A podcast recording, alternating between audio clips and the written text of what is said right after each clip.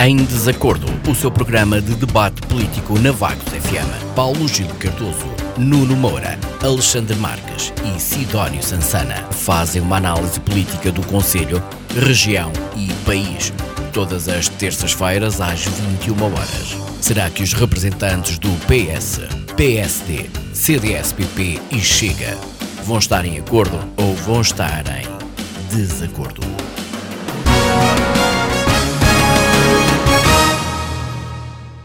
Muito boa noite, bem-vindos a mais uma edição do Em Desacordo, como é habitual à terça-feira à noite aqui na Vagos FM nos 88.8 e mais tarde em www.vagosfm.com.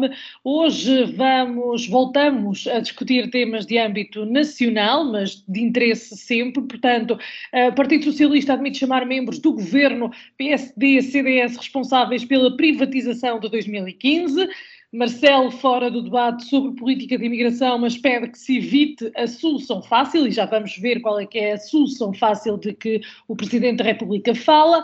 Regulador alerta para perdas de milhões de litros de água na rede pública. Este é outro tema que uh, podemos também puxar aqui ao local. Para já, começamos então com a admissão do Partido Socialista de que pode chamar membros do governo PSD-CDS responsáveis pela privatização de 2015. Este é o primeiro tema uh, pelo qual vamos começar. Sidónio, uh, esta, esta, chamada, digamos assim, dos membros uh, do governo PS, PSD, CDS uh, para, para, falar da privatização uh, deve-se precisamente àquilo que estamos a ver agora, não é? Em relação à TAP. Eu pergunto-lhe se poderá estar aqui a solução de um problema que se tem arrastado, um, tendo em conta que vamos à origem. Sidónio?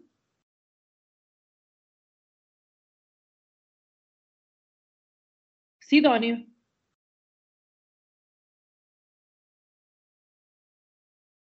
Ah, penso que já nos está a ouvir. Microfone.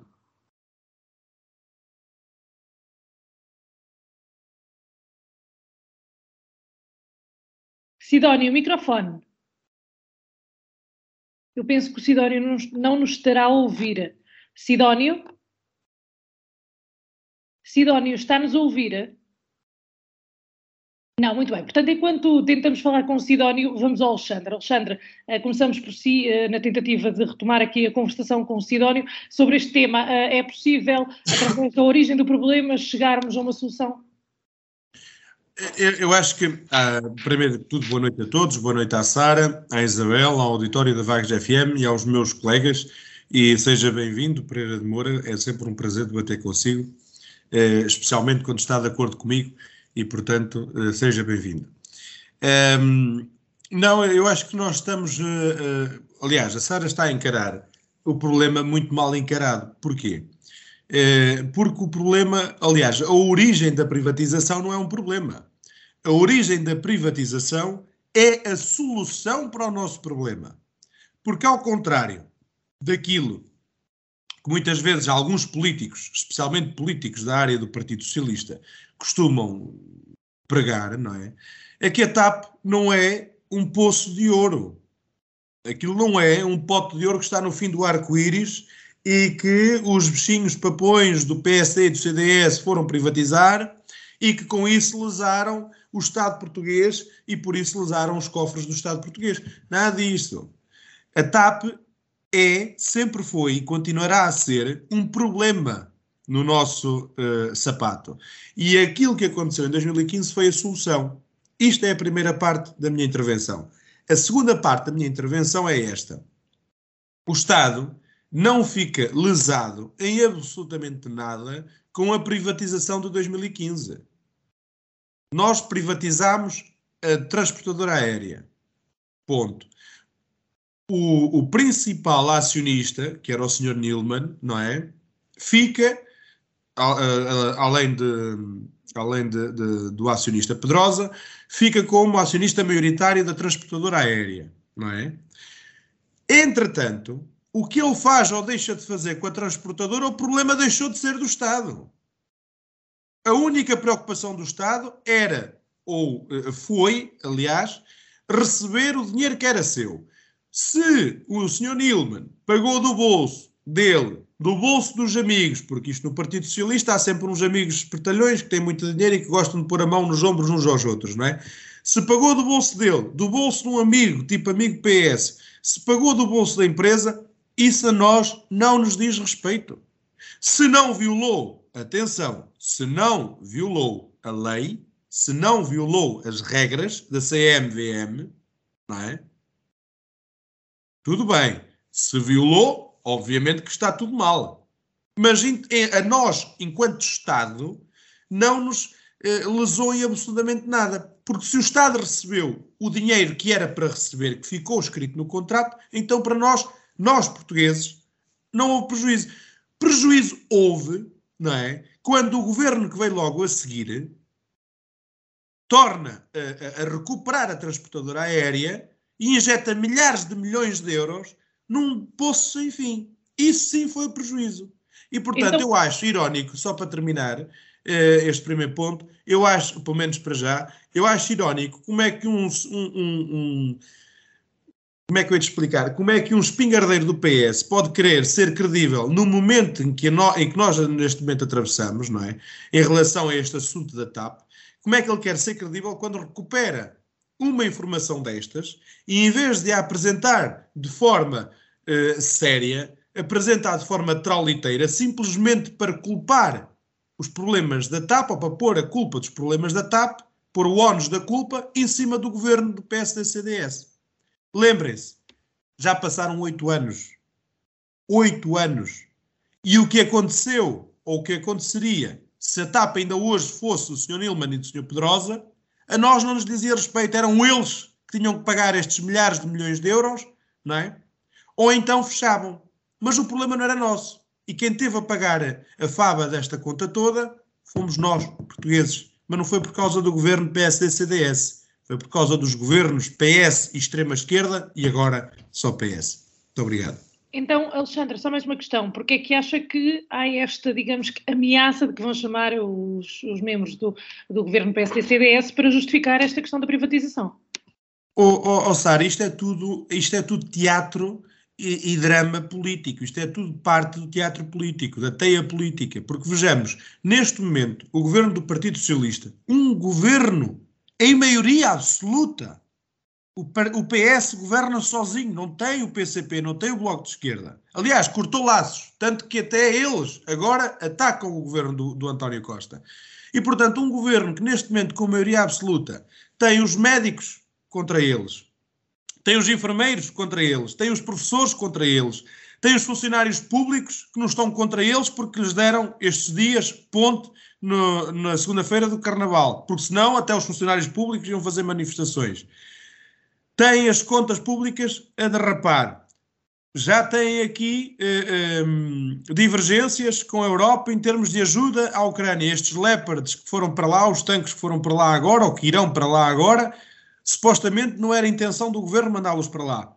Eh, e tudo isto, juntamente com a, a, a reprivatização da TAP, é? um novo processo de privatização da TAP, depois de termos injetado milhares de milhões de euros milhares de milhões de euros nesta mesma empresa, não é? O governo tem tudo para ser a, para ser a maçã podre no meio da cesta da fruta, não é? E, portanto, vai-se socorrer de tudo, daí o drama e a teia política, o teatro político, vai-se socorrer de tudo para sacudir a água do capote. Nem que tenha de ir buscar os responsáveis políticos da primeira privatização, que nos solucionaram o problema, não é? Que eles depois vieram a reverter. Portanto, isto é, é, é, é traulitice política. Uh, antes o, o, PS tinha uh, Augusto Santos Silva, mas como Augusto Santos Silva agora é Presidente da Assembleia da República, tem que ser um bocado mais recatado. Então tem o Eurico Brilhante Dias, que é como o nome diz, é cá um Eurico que, valha-me Deus Nossa Senhora, é, até lhe brilham as ideias quando elas têm. E, e portanto, depois resulta nisto. Resulta nisto. Muito e em bem. vez de resolverem o problema, é? em vez de resolverem o problema, vão perder tempo a chamar quem fez, uh, uh, ou aliás, quem nos fez um favor, não é quem fez, é quem nos fez um favor, que foi o de privatizar aquela empresa, não é? For um governo PSCDS, um, ehm, vão perder tempo a, a tentar eh, crucificá-los na praça pública para desviar as atenções. Só mesmo agora, mais 30 segundos para terminar, eh, na intervenção que o Eurico Brilhante Dias tem, eh, ainda tem a distinta lata, não é? De mandar a posta de pescada que um governo que durou apenas um mês, porque o vigésimo governo constitucional formado por PSD, CDS, liderado por Pedro Passos Coelho e Paulo Portas, durou um mês, é? Ainda tem a distinta lata de mandar a posta de pescada como é que um governo que durou um mês tomou uma decisão destas. Pois o governo, esse governo, o vigésimo governo constitucional, durou um mês, mas o governo em si, em funções, tinha já quatro anos e meio.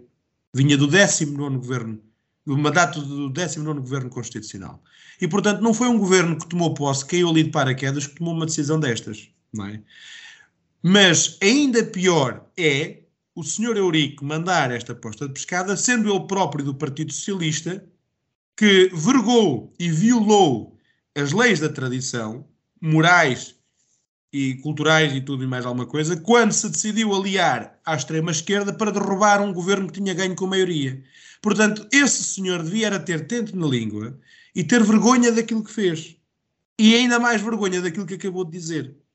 Muito obrigada. Porque a decisão da privatização da TAP não foi uma decisão que se, tomou, que se tomou em menos de 30 dias, ou, aliás, em menos de 12 dias, porque foi 12 dias depois da tomada de posse. Não foi uma decisão que se tomou em 12 dias. Muito obrigada. Foi um processo que tinha a ser preparado há muito mais tempo. Sidónio, está-nos a ouvir? Muito bem. Uh, microfone, então, uh, concorda com esta perspectiva uh, do Alexandre sobre este tema? ora bem, primeiro boa noite à Sara, aos colegas do painel, inclusive ao Pereira de Moura, que veio cá hoje visitar-nos, e, e, ao auditório da Vagos FM. Um, em algumas coisas, sim. Um, para já, isto é, é, é um sinal de, de, falta de coragem política uh, e de falta de determinação que existe na, na, gestão da coisa pública. Eu acho que o assunto não devia ser andarmos a, a discutir uh, o que se passou num passado já muito remoto, mas uh, o assunto do momento devia ser arranjar de uma vez por todas uma solução para o grande problema que é a TAP eh, e para os muitos vícios associados à sua eh, gestão eh, atual. É? E quer-se desviar com isto as atenções dos problemas atuais, ou a atenção dos problemas pessoais, dos problemas atuais, para um, ir buscar uma história antiga sobre o mesmo assunto, ir buscar os antecedentes do, do caso que ficaram já lá muito atrás, num passado muito distante. Uh, aqui, uh, neste, nisto que eu vou dizer a seguir, discordo um bocado do Alexandre. Pode ser que tenham sido cometidos erros em 2015, uh, eh, mas também um, não é seguro que esses erros estejam necessariamente do lado do, do PSD ou do CDS, que, que governavam na altura. pode ter sido até que os erros possam ter sido cometidos mais tarde, quando uh, o PS pegou no, numa situação que já estava uh, em andamento. Uh, agora, a questão é, havendo erros no, nesse, nessa altura, o que é que resolve andar às voltas com isto neste momento? é para pôr alguém na prisão? É para pedir indenizações pelos danos causados? eu, perante isto e perante a situação que temos neste momento, em que não se vê solução a aparecer para a TAP, e para muitas outras coisas que giram à volta da TAP, como por exemplo o aeroporto, aquilo que apetece dizer é comecem lá a governar ou então deem a vez a outros que saibam como é que se faz. Uh, isto, isto, é o que interessa garantir neste momento em 2023. É, se vamos ter um novo processo de privatização da TAP, uh, interessa é garantir que este corra melhor que o de 2015. Uh, e isso, pelo que se vai sabendo, uh, pela indefinição que vai parando sobre o próprio processo, eh, está longe de estar garantido. Não é? E isto admitindo que nova privatização, em moldes que eu também não vejo grande diferença em relação àquilo que foi feito em 2015, diga-se passagem, mas admitindo que isto até é a melhor solução para a TAP, o que está por provar. Não é? Uh, provavelmente a nova privatização vai ser uma, uma outra forma de privados, uh, seja quem for o culpado da situação, volto a repetir, mas pode ser uma nova forma de privados voltarem a meter eh, ao bolso dinheiro dos contribuintes, como sabemos agora que o senhor Nilman fez com o processo de privatização anterior. Um, eu, basicamente, sobre esta história da TAP, aquilo que eu, que eu sei do BABA dos manuais de economia é que empresas inviáveis e ineficientes devem ir à falência. Outras mais eficientes aparecerão para tomar o seu lugar se o mercado for apetecível. Qualquer modelo em que o Estado anda a financiar eternamente empresas inviáveis e ineficientes não serve. Não serviu na União Soviética e acho que nunca vai servir em mais lado nenhum. Muito obrigado. Muito obrigado, Sidónio. Carla, na perspectiva, na sua perspectiva pessoal, mas também como uh, membro do Partido Socialista, uh, qual é que é o objetivo aqui deste, deste confronto entre PS e PSD-CDS relativamente ao tema da privatização? É, em primeiro lugar, eu, eu, tenho a minha opinião pessoal que o Estado não tem que ser a vaca leiteira da TAP, não tem que estar aqui a sustentar uma empresa que já faliu há muitos anos. Em segundo lugar, eu gostava de relembrar que várias vezes se tentou vender a TAP, a começar por António Guterres, e até mesmo José Sócrates tentou vender a TAP sem sucesso. Perante esta notícia que surgiu, eu não sei como é que algumas pessoas olham para isto com ligeireza. Isto é muito. A afirmação que a comunicação social fez, de suspeitas de que este senhor utilizou dinheiros da própria TAP para comprar a TAP, que eu já vou explicar isto em termos práticos, que eu, que eu se calhar não entendi bem a coisa de tão grave que ela é. Um, não vamos tentar desviar assunto àquilo que é. 61% da TAP foi vendida em 2015. E o Estado português, não sei se se recordam ou se estão só a tentar desviar a atenção, apenas encaixou nos seus cofres 10 milhões de euros. A TAP foi dada a estes senhores. Um euro, nem um euro por cada português, a TAP foi vendida a estes senhores. E recorde-se que, por exemplo, a Lufthansa, a Qatar Airways, e se não me estou a enganar no nome, e outras empresas estavam interessadas no negócio, mas desistiram, tendo em conta toda esta atrapalhada política que o governo PSD-CDS estava a criar. A privatização por parte deste governo de direita não foi solução absolutamente nenhuma para o país, porque este negócio lesou e muito o Estado português. Afastou estes compradores e não ajudou em nada as contas públicas. Foi um negócio muito mais mal feito. Nós estamos a falar de negócios. E os negócios têm que ser bem feitos, porque para perder dinheiro não vale a pena. E este governo preparou a coisa toda na altura que eram geringonça à direita, e, e, depois, a 12 dias de, de, desde a sua tomada de posse, tentou despachar o assunto com, com o maior das pressas e sem fiscalização, suspeitamos, uh, do, do, do Tribunal de Contas, da entidade reguladora, por aí fora. Portanto, o problema não é o que é que este senhor, estes senhores fizeram depois do negócio estar feito? É de onde vem o, dinheiro. Portanto, ou, ou, seja, se eu tenho uma empresa, eu Estado, sou dona de uma empresa, a Sara é a gestora dessa minha empresa. Eu digo, a Sara está interessada em comprar 61% da minha empresa. Só que, entretanto, a Sara agarra dinheiro da minha empresa para me pagar. Ou seja, o Estado está a comprar-se a si próprio. É isto que estamos a falar, é esta a suspeita. E isto é muito grave. O Sr. Nilman e o Sr. Pedrosa precisavam de dinheiro para comprar a TAP. Para arranjar dinheiro, foi celebrado um, compra, um acordo na compra de 53 aviões da Airbus, desfazendo um acordo de leasing de 12 aviões. E estes, por sua vez, emprestavam uma quantia avultada. Essa quantia era precisa para endireitar as contas da TAP. Portanto, isto aqui é tudo uma rede de paga por paga, pagamento por aqui e por ali, que isto, de uma certa forma, fugiu tanto ao fisco como à entidade reguladora. E como é que o Estado da altura, o governo da altura, não viu isto? Porquê? Porque queria encaixar um euro por português? Um euro por português, nem é isso? 10 milhões? Um, este negócio foi um, é, é um prejuízo de 254 milhões de dólares à TAP. Entretanto, o governo seguinte, socialista, geringonça de esquerda, que vocês quiserem chamar, que eu não concordo que tenha nacionalizado a TAP, isso é a minha opinião pessoal, e não repararam nestes pormenores, nem pediram uma fiscalização dessa venda à pressa. Erro, erro. Esse negócio foi feito envolvendo responsáveis políticos, políticos supervisores, uh, como outro negócio qualquer, na ordem dos milhões de euros. Uh, oito anos passaram. A comunicação social não foi o senhor uh, brilhante, Dias Brilhante, Eurico Dias Brilhante, que lançou isto. Oh, foi a comunicação social. Lança mais uma bomba para a agenda política e de debate. E nunca foi tão urgente que o Estado vendesse a TAP como agora. Porque a TAP é uma pedra bem grande e bicuda no, no sapato do Estado e do contribuinte. Isso estamos de acordo. Agora, não venham a dizer e lavar as mãos de responsabilidades. Porque quem está a pagar isto somos nós, contribuintes. Não é? E um euro deram a TAP a estes senhores, deram a TAP. Se fosse para isso, não vendiam, estavam sossegadinhos a esperar melhores dias. Não é assim que, o negócio funciona. Negócio. Ah, e agora a ideia do governo do PS na altura até foi honestinha, que é comprar para depois vender por mais. Vamos lá ver, é porque está um bocadinho à rasca para vender e vamos ver em que condições é que vai querer vender. Se consegue uh, captar investidores, consegue uh, captar compradores. E, e, e se vamos outra vez ficar prejudicados, que não seja um euro por português, por amor de Deus.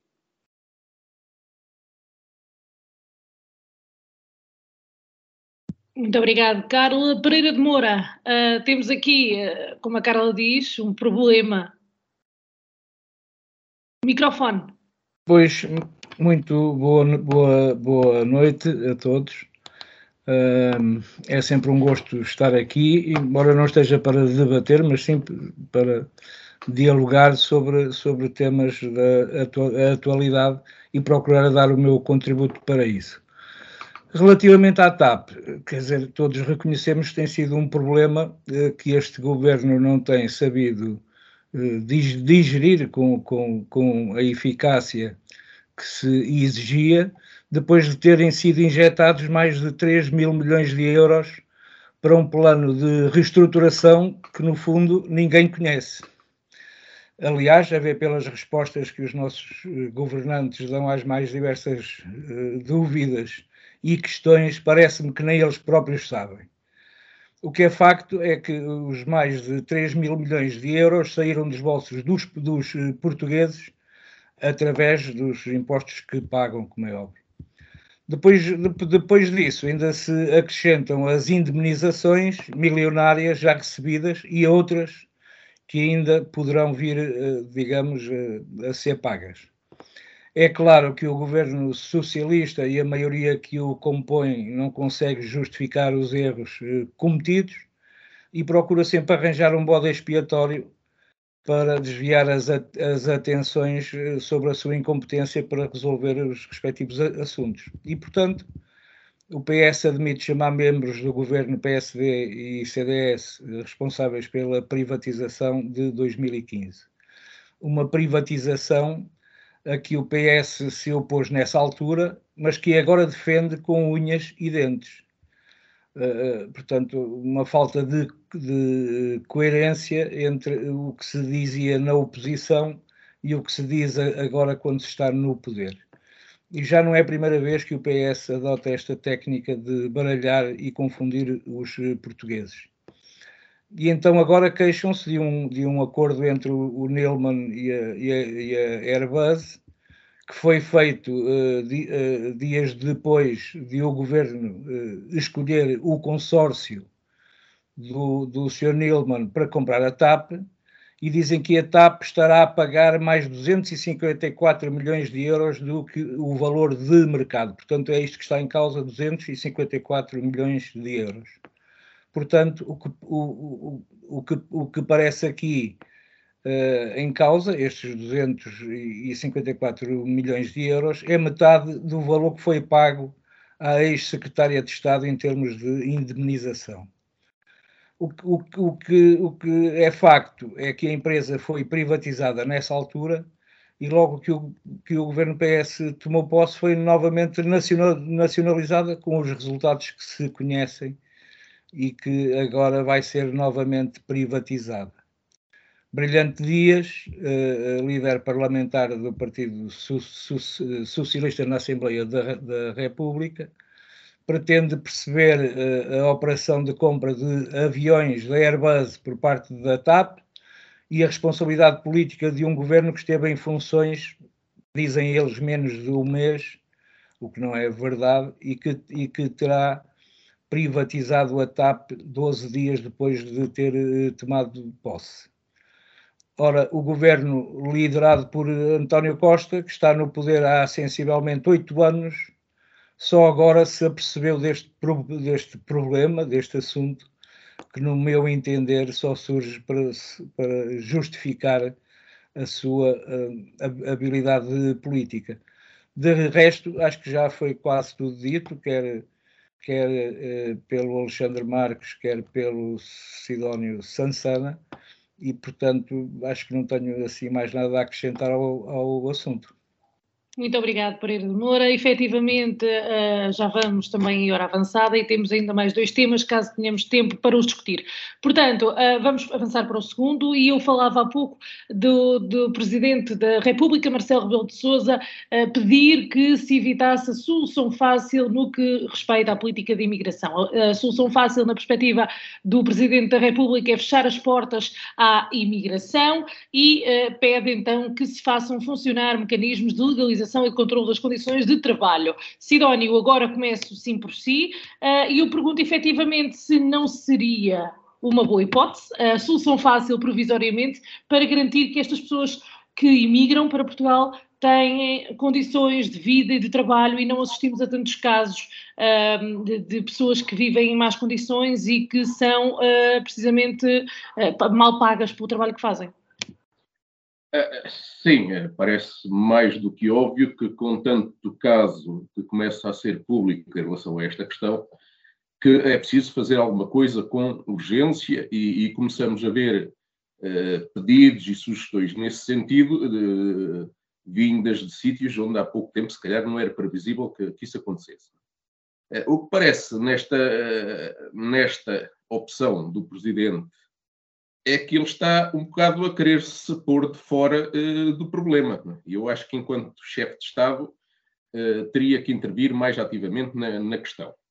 E, e inclusive, uh, ele está, parece-me a mim, a ignorar posições que foram assumidas por altos responsáveis da sua área política, entende-se o PSD, que recentemente, na sequência dos eventos recentes da Moraria e do Olhão, uh, vieram questionar as soluções que temos neste momento uh, em relação à imigração, um, e com razão, como eu já disse na semana passada, porque temos que gerir esta área com responsabilidade, porque face aos problemas que estão a aparecer, poderemos vir a ter situações bem graves no futuro próximo.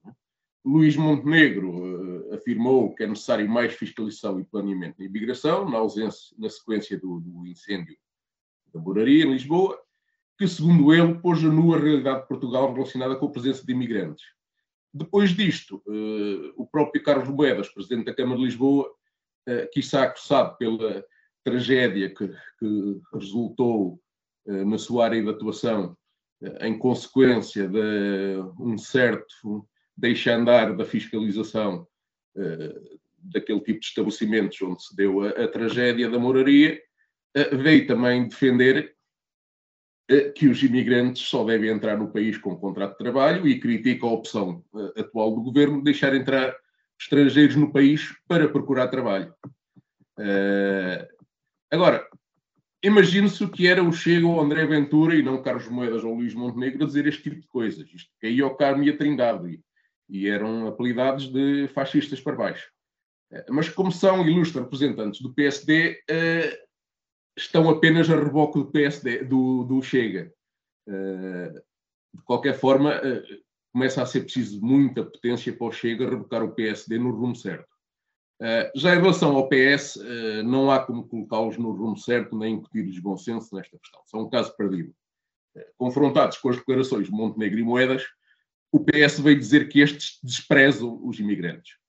Uh, parece que só o PS é que respeita os imigrantes, e isto, aparentemente, pelo que temos visto ultimamente, significa deixá-los arder em casas sobrelotadas ou deixá-los levar porrada de grupos de imbecis em olhão, que, pelas notícias que vamos tendo, aquilo afinal passou, aquilo afinal é um caso grave de delinquência juvenil organizada. Uh, mas é este o respeito que o PS tem pelos imigrantes que deixou entrar no país desta forma, por estes, pelos que dormem ao relento, pelos que ficam à mercê de cenários de escravatura aí um pouco por todo lado, uh, e, e, não só, e não, não são cenários de escravatura promovidos por portugueses em muitos casos, é preciso deixar esta nota. E por todos os outros que neste momento passam fome no país sem meios de subsistência. Nós no Chega vamos continuar a defender que é preciso saber quem são os imigrantes que entram no país e o que é que eles cá estão a fazer. Uh, perante tudo isto, a mais alta figura do Estado uh, foge do problema. É? Em relação a Marcelo, que eu posso dizer sobre a sua atuação minimalista é, é, o que normalmente resulta das comparações que se fazem entre o nosso presidente e Zelensky. Né? Mais vale um comediante que virou presidente do que um presidente de quem toda a gente se ri. Muito obrigado. Carla, aqui a sua perspectiva eh, sobre esta questão. Sim, a Susana não deixa de ter a sua razão quando diz que, que o Presidente da República não acrescentou nada ao debate. Aliás, não disse absolutamente nada. Uh, claro que é fácil, é fácil, fácil, mais ou menos, fechar fronteiras, é, é fácil não fazer nada. Mas isso, nada, é quase aquilo que eu acho que se está a fazer, porque nós houve uma certa facilitação há uns tempos, há uns meses, ou se calhar há dois anos, facilitaram um bocadinho mais a entrada no país de, de imigrantes. E, e, e, de uma certa forma, também retiraram poderes e capacidade de operacionalização ao CEF, que trouxe muita gente. Trouxe gente com muito boas intenções, eh, com boa intenção para trabalhar, para fazer, eh, para fazer vida, para, para ter um rumo na sua vida, porque as pessoas também não vêm para aqui perder tempo, não deixam a sua casa, a sua família, a sua vida num país e vêm para aqui, não é? Uh, de qualquer maneira. Mas também trouxe pessoas uh, com más intenções. Elas também já cá chegavam. Uh, mas facilita muito a entrada de pessoas com más intenções na, na Europa, porque nós somos a porta da Europa. também eu não creio que, que, tenha alguma vez existi, existido um programa de. É assim, em termos nacionais, eu, eu, nunca vi um verdadeiro programa de integração e de monitorização dos imigrantes. Nós sabemos que há acordos entre os países que integram a, C, a CPLP, que entram num país como estudantes ou como trabalhadores, de uma maneira mais fácil, por causa dos acordos que se celebram entre os países, e, e depois passam uh, por processos até um tanto ou quanto burocráticos e às vezes até caros, Passando, e, e, passado quatro ou cinco anos, ninguém sabe onde é que eles estão, o que é que eles fazem, como é que, como é que correu, onde é que vivem, o que é que, onde é que trabalham. Não há esse acompanhamento. Uh, é, só, é só um título de residência renovado a seis meses e, e, tem que renovar 30 dias antes da sua caducidade e depois uh, desenrasca-se. Parece ser isto, atenção.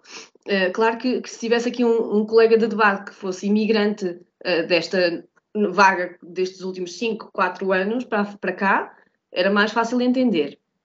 Ou até desde, desde há dois anos para cá, que é quando as coisas ficaram um bocadinho mais fáceis. Eu, eu, considero que as normas de, de, entrada no país devem ser revistas. Nós, nós carecemos de um verdadeiro plano de integração de orientação dos imigrantes no nosso país. Nós temos casos uh, dramáticos de exploração de mão de obra nas explorações agrícolas, casos absurdos. Temos casos de aproveitamento das pessoas para arrendar espaços que não são destinados à habitação, mas ali numa má fé, numa chique expertise, alugam às pessoas e, e muitas vezes em condições uh, desumanas e de falta de higiene e de falta de condições, tudo aquilo que nós vemos. Uh, o português aproveitando-se de, né, destas pessoas que estão frágeis, que não têm muitos recursos, que ainda não estão estáveis e, muitas vezes podem ainda não estar legais. E, e, mas depois nós também temos bons exemplos em vários municípios em Portugal para atrair gente, porque nós precisamos de mão de obra, nós precisamos de bebés. Uh, esses municípios adotaram medidas de integração na comunidade que têm tido muito sucesso e que passam não só por colocá-los no mercado de trabalho em setores que hotelaria, construção, onde há mais escassez de mão de obra, mas também colocam as pessoas em formação tanto da, da língua portuguesa como de outras uh, capacidades académicas ou profissionais que precisem na, na no seu percurso profissional e mesmo pessoal.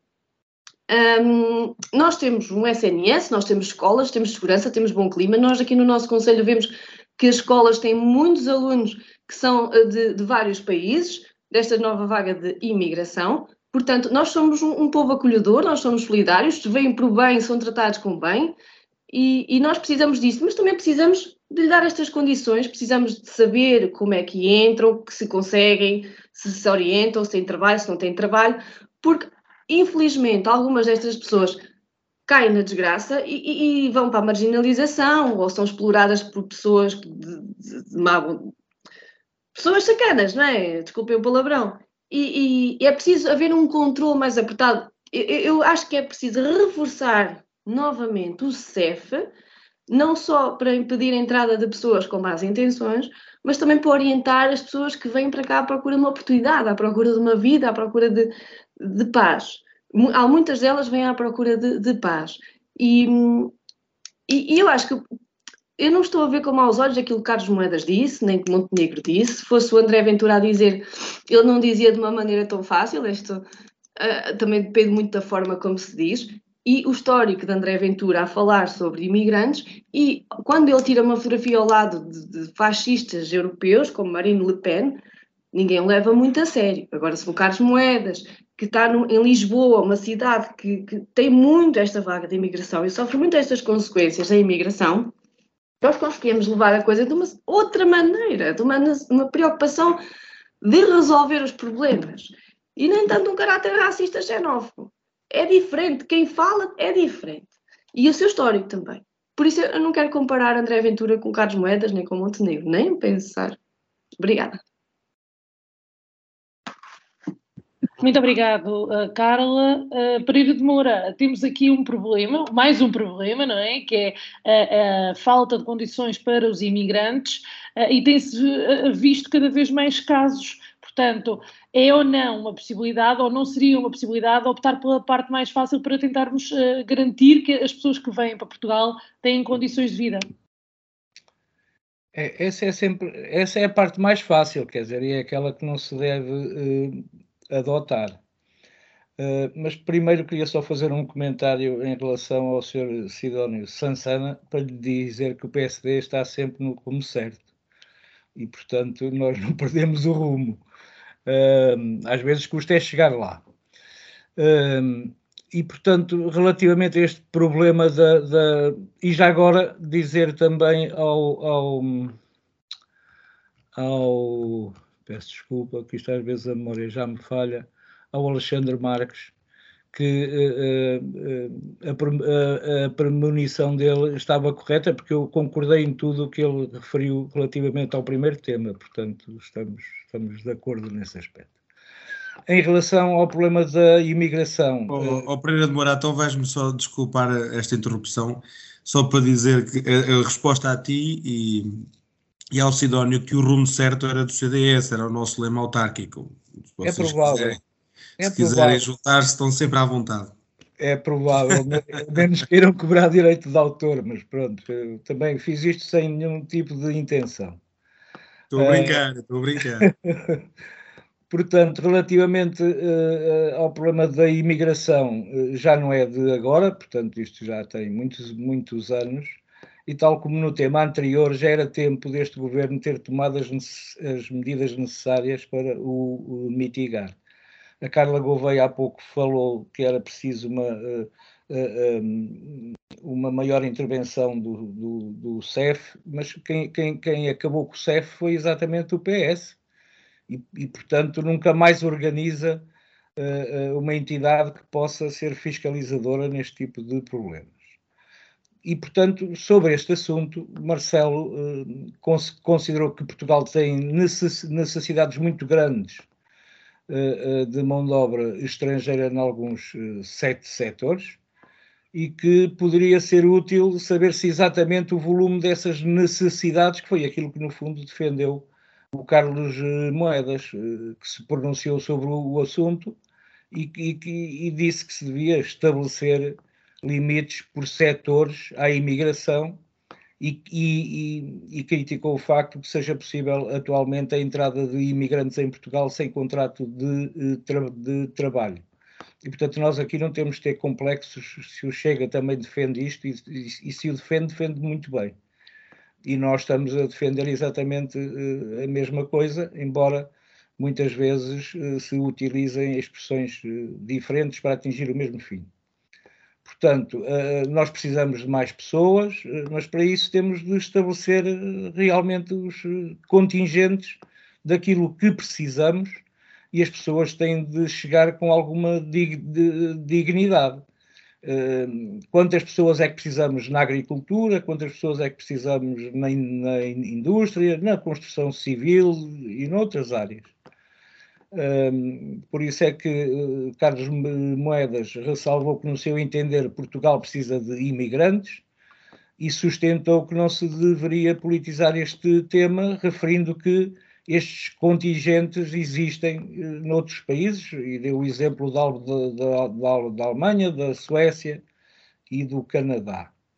Portanto, uh, toda esta polémica, conforme referiu o, Sidónio Sansana, resultou do incêndio num prédio uh, em Lisboa, um local onde dormiam dezenas de imigrantes e muitos deles sem qualquer tipo de contrato de, de trabalho. Portanto, só, só alugavam a cama, custava 10 euros a noite e, portanto, era assim que estavam lá uma ou duas dúzias de, de, de, imigrantes. O problema é que isto não acontece só em Lisboa, mas um pouco por todo o país. E como não somos capazes de fazer funcionar os mecanismos, quer os de legalização, quer os de controlo das condições de eh, trabalho, e nós vimos isso no, no Alentejo, é ao governo, e não pode ser a outra entidade, que é quem está em melhor eh, posição, e, e a Assembleia da República, eh, naturalmente, para poderem olhar para os dados e dizerem onde é que há falta de mão de obra, como é a falta de. Uh, aonde, é que, aonde é que ela falta e que tipo de imigração é que pretendemos. O, portanto, aqui neste caso, o Presidente da República, uh, questionado se se devia ou não fa fazer neste momento um debate sobre a política e a legislação de, da imigração em Portugal respondeu que não. O que acha é que faz sentido é olhar para aquilo que é a situação que existe e ver se realmente existe na economia, e aí ele dizem-lhe que sim, portanto, na nossa economia, além da posição doutrinária sobre a circulação das pessoas, se há de facto ou não necessidade de mão de, mão de obra. Para concluir, quero dizer que este é um assunto que nos preocupa e sobre o qual eh, devem ser adotadas as melhores medidas eh, que interessem ao nosso, ao nosso país. Isto acho que é o essencial deste problema. Sem dúvida. Alexandre, concorda? Para fecharmos aqui este tema. Um, concordo em parte e noutra parte, eh, nem por isso, um pouco com todos os, os meus colegas. Eh, vamos, vamos ser mais pragmáticos possível. Aqui não se trata de uma questão de sermos solidários ou deixarmos de ser solidários. Aqui trata-se de uma questão de sermos realistas, não é? Eh, porque nós temos que ter os pés bem assentos na terra quando aceitamos ter eh, mais pessoas a vir de fora, mais do que o normal, e a receber aqui em nossa casa, porque o Portugal é a nossa casa. Não está em causa que sejamos ou não um povo acolhedor ou um povo que não é acolhedor. Somos, sempre fomos conhecidos pela nossa grande e boa eh, hospitalidade. Portanto, não é isso que está em causa. O que está em causa é sermos realistas. Será que nós temos condições para abrigar tanta gente desmesuradamente, sem saber de onde é que vem, para o que é que vem, como é que vem? Esta é, esta é a primeira questão, a primeira parte mais pragmática que se impõe. Depois, a segunda parte que eu aqui quero uh, explanar na minha intervenção é esta. Telmo Correia, ex-deputado da Assembleia da República pelo CDS-PP, disse no último debate uh, em relação a alterações na atribuição da cidadania portuguesa, nomeadamente no debate que se levantou na altura por causa dos judeus sefarditas, que a nacionalidade portuguesa estava a saque a saque e aquilo que se fazia naquele debate era um crime de lesa pátria. E esta é a realidade. Porque hoje, qualquer pessoa, é, é, é, raros são os casos em que não se consegue a atribuição da nacionalidade portuguesa. Sem família, sem descendência, sem ligações, sem nada. Raros são os casos em que não se consegue. Portanto, a, o cartão de cidadão português está a ser entregue ao desbarato. E depois, isto não piora as coisas só para nós pior as coisas, também para os nossos parceiros europeus. Porque Portugal não deixa de ser, como qualquer outro país da União Europeia, uma porta de entrada para a União Europeia e para um país europeu. Não é? Em terceiro, quero dizer isto: os mecanismos de legalização em Portugal, de imigrantes não funcionam. Simplesmente não funcionam. Eu tenho exemplos de pessoas que já trabalharam comigo, outras que até trabalham, outros que não trabalham comigo, mas eu conheço as histórias, que estão a trabalhar, têm um contrato de trabalho e já têm um contribuinte português, vão às finanças, dão-lhes logo um contribuinte, começam a trabalhar e começam a descontar. Muito antes até de sequer de terem um título de residência, um cartão de cidadão, um visto, eh, sem ser o turístico, etc, etc, etc. Eu tenho um exemplo de, de, da aventura que tive enquanto diretor desportivo na época passada, não nesta, mas na outra, eh, aqui no, no Calvão, de passar por sérias complicações para a inscrição de um jogador que veio do Brasil, que supostamente, supostamente não, eh, supostamente ele veio como turista, mas ele estava efetivamente aqui em Portugal com um contrato de arrendamento de uma casa, com um contrato de trabalho de efetivo numa padaria, não é? a trabalhar, a ganhar e a descontar com um, um, um número de contribuinte atribuído, não é? com um visto turístico, ele estava ilegal e mesmo assim foi possível conseguir arrendar uma casa, arranjar trabalho, um contrato de trabalho e estar salvaguardado. Sem na... estando ilegal, estando clandestino. Portanto, não, os, os, nossos mecanismos de fiscalização e de, legalização e, e, tudo o que tem a ver com a, com a questão dos imigrantes e da imigração em Portugal não funcionam. Não funcionam. É mais uma, uma questão de desordem que foi imposta por oito anos do Partido Socialista. E por isso, não é? É, é, é mais um dos motivos pelos quais eu sou de direita. Não é o único nem o principal, mas é mais um dos motivos que me faz ser direita. Sou contra tanta burocracia, sou todo, contra tanta papelada, porque ao fim e ao cabo a papelada acaba por não funcionar.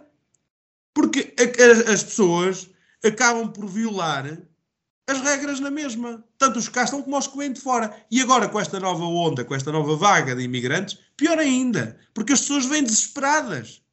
E nós entendemos isso e queremos ajudar. Mas as pessoas que têm vindo vêm desesperadas vem da fome, vem da guerra, vem da pobreza, vem da falta de medicamentos, vem da falta de, de, de comida, de condições uh, escolares, de saúde, tudo. Portanto, nós entendemos e queremos ajudar como qualquer outro país. É? As pessoas vêm desesperadas. E se tiverem que violar as regras, elas violam as regras. Não é? E deixo aqui só uma à parte, é engraçado como é que uh, uma militante do Partido Socialista veio falar em reforçar o CEF quando foi um ministro do Partido Socialista que extinguiu o serviço estrangeiro e fronteiras.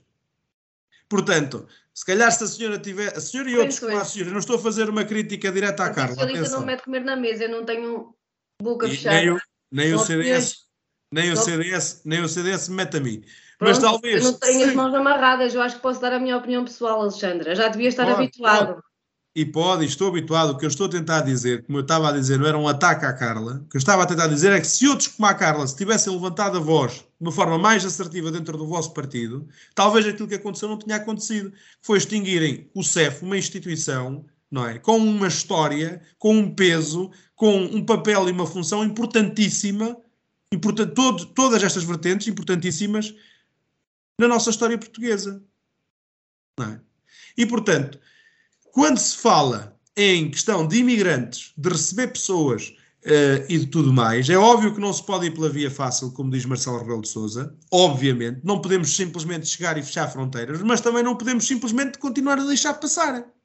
Se tivermos que fechar as fronteiras temporariamente, então que se fechem as fronteiras temporariamente. Porque nós não podemos, não podemos querer resolver o problema depois de estarmos sobrelotados. Muito é? bem. Só, só para terminar, Sara. Prime, uh, uh, uh, primeiro, esta questão de Marcelo Rebelo de Sousa. Em segundo lugar, concordo completamente com as declarações que Carlos Moedas teve. Porque é assim, as pessoas se querem entrar têm que entrar legais. Ponto final. Isto faz-me lembrar um pouco a questão da imigração ilegal ali na fronteira dos Estados Unidos. O, Donald Trump pode ser a maior besta, o maior absurdo político, o, mai, o maior brutamontes do mundo. Mas numa coisa ele tinha razão neste assunto. Imigrantes ilegais, não. Ponto final. Porque não pode ser. Nós não conseguimos. Nós, enquanto país, enquanto sociedade, não conseguimos resolver o problema dos nossos pobres, dos nossos pedintes, é? das drogas na nossa rua, dos assaltos, de todas as crises sociais que nós temos no nosso país, e agora vemos esta crise que está a decorrer em plena luz do dia, nas, em, em pleno coração da cidade do Porto, com as drogas, com os pedintes, com os vagabundos, e, e, pessoas que precisam de ajuda, porque é mesmo assim, eles, não, eles precisam de ajuda. No centro da nossa capital, nós não somos capazes de resolver estes problemas e queremos ir resolver os problemas dos outros. Epá, pés assentes no chão. Alexandre, temos mesmo que terminar e passar agora às mensagens finais de hoje. Não vamos conseguir ir ao terceiro tema que eu tinha previsto, no entanto, uh, temos ainda muitos programas para o fazer. Uh, Carla, comece por si, uh, temas que nos traga hoje neste tema, nesta parte de mensagens finais. Eu nunca sei o que é que é de falar em tema livre, portanto, foi assim mesmo aquilo que eu achei mais importante da agenda do, destes dias, que é a agenda para o trabalho digno, que foi aprovada com os votos favoráveis apenas do Partido Socialista, mesmo depois de ter sido trabalhada na especialidade desde quase junho, e os outros partidos não quiseram ficar comprometidos com bons avanços, vamos ver, na lei laboral. E de uma forma bastante resumida, o que é que muda a partir de abril? O, o, SNS 24 pode passar baixas eletrónicas, que é uma, uma espécie de autodeclaração de doença, sob compromisso de honra, nunca superior a três dias, nem mais que duas vezes por ano. A licença por falecimento do cônjuge ou enteado passa de 5 para 20 dias consecutivos, a reforçar esta, esta boa medida de, de, de luto, que o luto não se passa em 5 dias, muito menos em 20 vai uma vida inteira, mas já é qualquer coisa. Fica também prevista a licença de três dias por luto gestacional, algo que à partida não existia. Na, na morte de feto, os pais têm o seu luto, será respeitado com três dias. O período de licença parental exclusiva do pai passa de 20 para 28 dias, seguidos ou interpolados. Depois disso tem direito a mais 7, desde que gozados em simultâneo pela primeira licença da mãe possibilidade de teletrabalho alargado para pessoas com filhos com deficiência, doença crónica ou oncológica, independentemente da idade dos filhos, dando assim mais condições aos trabalhadores que estão nesta situação familiar. Quando o teletrabalho for acordado entre empresa e trabalhador, o contrato deve fixar um valor compensatório pelas despesas adicionais, considerando como custo do empregador e contendo, obviamente, um limite montante máximo até onde a empresa pode estar isenta desse pagamento, e os estagiários têm de ganhar o salário mínimo nacional, passando de 480 para 760, dando alguma estabilidade e combatendo, de uma certa forma, a precariedade na juventude e nestes estágios profissionais. Por fim, eu considero que o Código do Trabalho tem que se adaptar às realidades e uma dessas realidades são os trabalhos digitais. A presunção do contrato de plataformas digitais suscitou bastante discussão. Se entre um prestador de uma atividade e uma plataforma eh, digital existir controle, supervisão do tempo da prestação dessa atividade, onde existe a retribuição desse trabalho, então assume-se que há um contrato de trabalho. Ou seja, se há contrato de trabalho, aplicamos as regras, direitos e deveres do Código do Trabalho, salvaguardando assim também em caso de despedimento, de baixa, de férias, de, de etc. Ah, e aqui está esta atualização importante que era necessária colocar na lei laboral, que são as novas realidades. Muitas pessoas ganham dinheiro por conteúdos digitais, conteúdos multimédia, trabalhos que fazem pela plataforma digitais, conseguem assim colocar comer na mesa, pagar as suas contas e, e, e até podemos ter o limite entre que o trabalho é pago e que paga essas mesmas contas e o, o trabalho começa como um entretenimento, promoção pessoal, promoção coletiva, por aí fora. Portanto, essas atualizações à lei laboral são bastante importantes e só contaram com o apoio do Partido Socialista. Muito obrigado, Carla. Uh, antes de passar ao, ao, Pereira de Moura, vou pedir desculpa, mas o Alexandre já pediu no início, tinha que se ausentar e, portanto, eu vou saltar aqui uh, a sua vez, está bem, porque ele tem mesmo que, que sair. E, Alexandre, peço-lhe então que deixe as suas mensagens finais de hoje. Obrigado, Sara, e obrigado, Pereira de Moura, que rouba a tua vez. Um, mas eu também vou ser muito célere. Hoje, a única coisa que me traz aqui neste tema livre é este Ehm, esta grande crise sísmica que abalou a Turquia, eh, e não só a Turquia, que já conta com dezenas de milhares de mortos. E, e, portanto, dizer que, eh, tal como manifestou a direção nacional do partido, e penso que é uma coisa unânime, eh, os nossos pensamentos e orações estão com, com as pessoas afetadas por esta crise sísmica, obviamente, queremos todos ajudar, obviamente, mas deixo eh, aqui um lembrete às pessoas. se querem ajudar, ajudem, mas ajudem da forma correta, porque infelizmente há muita gente que se aproveita deste tipo de situações eh, para ganhar dinheiro de forma indevida. Há canais próprios eh, para poder ajudar, para poder fazer doações, sejam monetárias, sejam em bens materiais, eh, e portanto, para todos aqueles que querem ajudar, é o conselho que eu deixo. E, e para todas aquelas famílias e para todas aquelas pessoas e, e, que lá estão a ajudar, e em especial para a equipa eh, que foi de Portugal para lá ajudar, o meu bem-aja, muita sorte, que Deus esteja convosco e, e, que voltem sãos e salvos. Um grande abraço, é, foi um prazer, Pereira de Moura, eh, e muito boa noite a todos, boa semana. Muito obrigado, Alexandre. Agora sim, Pereira de Moura, mensagens finais desta noite. Eu, eu uh, queria um, inicialmente, porque não sei se, se, se, o fiz no princípio do programa, uh, queria cumprimentar a, a Sara, uh, a Carla Gouveia, o Alexandre Marques e o seu Sidónio Sansana, e agradecer a simpatia com que me brindam sempre, que nestas raras vezes em que eu apareço por aqui, e peço desculpa por esta minha falha, mas já estou de facto desabituado destas, destas coisas. Ao auditório da Vagos FM também um forte abraço. O Alexandre, uh, enfim, tocou num assunto que eu tinha aqui como, como, como um dos temas. queria deixar apenas duas, duas notas.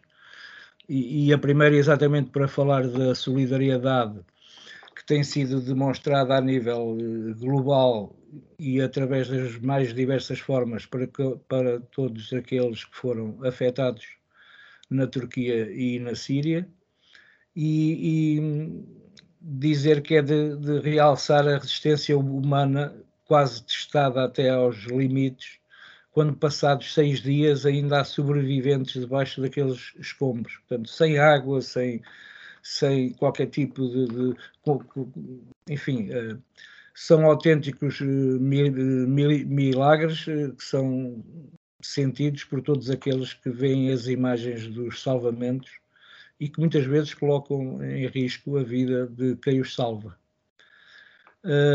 A segunda nota é para referir que, que continuamos a viver tempos conturbados e de forte agitação eh, social. São, são diversas as greves e a dos professores no passado fim de semana foi disso representativa.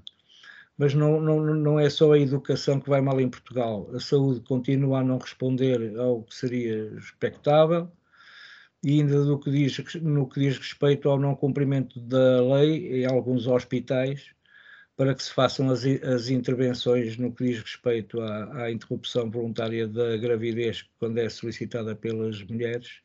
O CEO da, da, da saúde, este novo diretor, sabia do, do problema, diz que o está a mitigar, mas o seu ministro veio dizer que não sabia uh, o que é estranho, ou não conversam um com o outro, ou então o estigma dos, do, do ex-ministro da Defesa e, e, agora ministro dos Negócios Estrangeiros, que também não sabia que a pessoa que, que nomeou tinha sido condenada por corrupção e também não sabia da derrapagem de mais de 2 milhões de euros das obras do Hospital Militar. Eu não sabia, eu não sabia, é a resposta que invariavelmente este governo vai dando, que é um governo que nos devia governar a todos, sejam eles socialistas, sejam democratas, sejam comunistas, sejam de Chega, seja quem for. E os portugueses já começam a ficar um bocadinho fartos desta conversa da uh, carochinha e, portanto, há que pôr pés ao, ao caminho uh, e tentar fazer melhor daquilo que fizeram do que aquilo que fizeram até este momento. Uma boa noite a todos e, e, e muito obrigado. Muito obrigado, Pereira de Moura, por ter estado connosco, connosco esta semana. Uh, Sidónio, uh, fechamos consigo. Ok. Uh, eu já aqui manifestei antes o princípio de só falar na guerra da Ucrânia quando acontecesse algo de verdadeiramente relevante a propósito, mas parece-me que nos últimos dias aconteceu qualquer coisa que pode vir a ser importante e, sobretudo, preocupante. O presidente ucraniano esteve nos últimos dias com vários líderes europeus e outras marionetas da política europeia a exigir, não a pedir, armamento mais sofisticado para ajudar a derrotar a Rússia. Eh, até podemos equacionar que ele tem legitimidade para fazer, a, Europa é que tem que pensar naquilo que é legítimo oferecer em troca. Uh, o problema que temos aqui é que a opinião pública europeia está demasiado engajada com a causa ucraniana, mas todos nós sabemos que olhar muito fixamente e por demasiado tempo para o sol pode causar cegueira. Devemos simpatizar com a causa ucraniana e respeitar os sofrimentos ucranianos, mas Zelensky, sem dúvida um líder carismático, tem uma postura muito perigosa e manipuladora na relação com a Europa. E não por acaso o governo alemão resistiu por muito tempo à pressão da opinião pública no sentido de enviar armamento e parece que também recentemente acabou por ceder nessa pretensão. Uh, se os líderes europeus têm realmente tanta confiança em Zelensky, uh, convinha começar uh, a dizer-lhe qualquer coisa do género. Ó Zé, nossas empresas de armamento têm caças F-16, peças de artilharia que até disparam sozinhas, mas é para vender, não é para dar. Por isso, vê lá quando é que podes começar a pagar com milho, minerais ucranianos, que é para nos ajudar também a resolver o nosso problema de inflação, eh, que foi causado supostamente pela vossa guerra. Não? Uh, isto é que se pode chamar uma parceria, um, eh, com alguma reciprocidade. Uh, que é que alguma coisa, dar, dar alguma ajuda à Ucrânia para resistir ao invasor e assim ajudar a, a derrotar o invasor pelo cansaço é legítimo. É mais legítimo ainda uh, ajudar com meios não militares, até por uma questão humanitária, mas dar armamento sofisticado e muito sofisticado para ajudar à pretensão de Zelensky de ganhar a guerra, isto começa a ser envolvimento na guerra. Era desejável, por isso, que os F-16 americanos continuassem ocupados a fazer tiro ao alvo a sacos de plástico voadores chineses. A continuar assim, ninguém se admire se um dia destes a Rússia começar a fazer chover mísseis noutras capitais europeias que não Kiev. E depois não venham cá dizer que a culpa é só do Putin. Muito obrigado. Muito obrigado, Sidónio. Muito obrigado, Carla. O Alexandre já saiu, mas muito obrigado também ao Alexandre e ao Pereira de Moura por ter estado connosco esta semana. É sempre bem-vindo, como sabe. Uh, para a semana. Uh, de certeza que já estará connosco o Nuno e teremos assuntos locais para discussão. Vamos ter uma Assembleia Municipal na sexta-feira, portanto, muito uh, teremos para discutir na próxima semana e no nosso próximo programa. Até lá, boa semana. Em Desacordo, o seu programa de debate político na Vagos FM, todas as terças-feiras às 21 horas. Será que os representantes das conselhias vão estar em acordo ou vão estar em desacordo?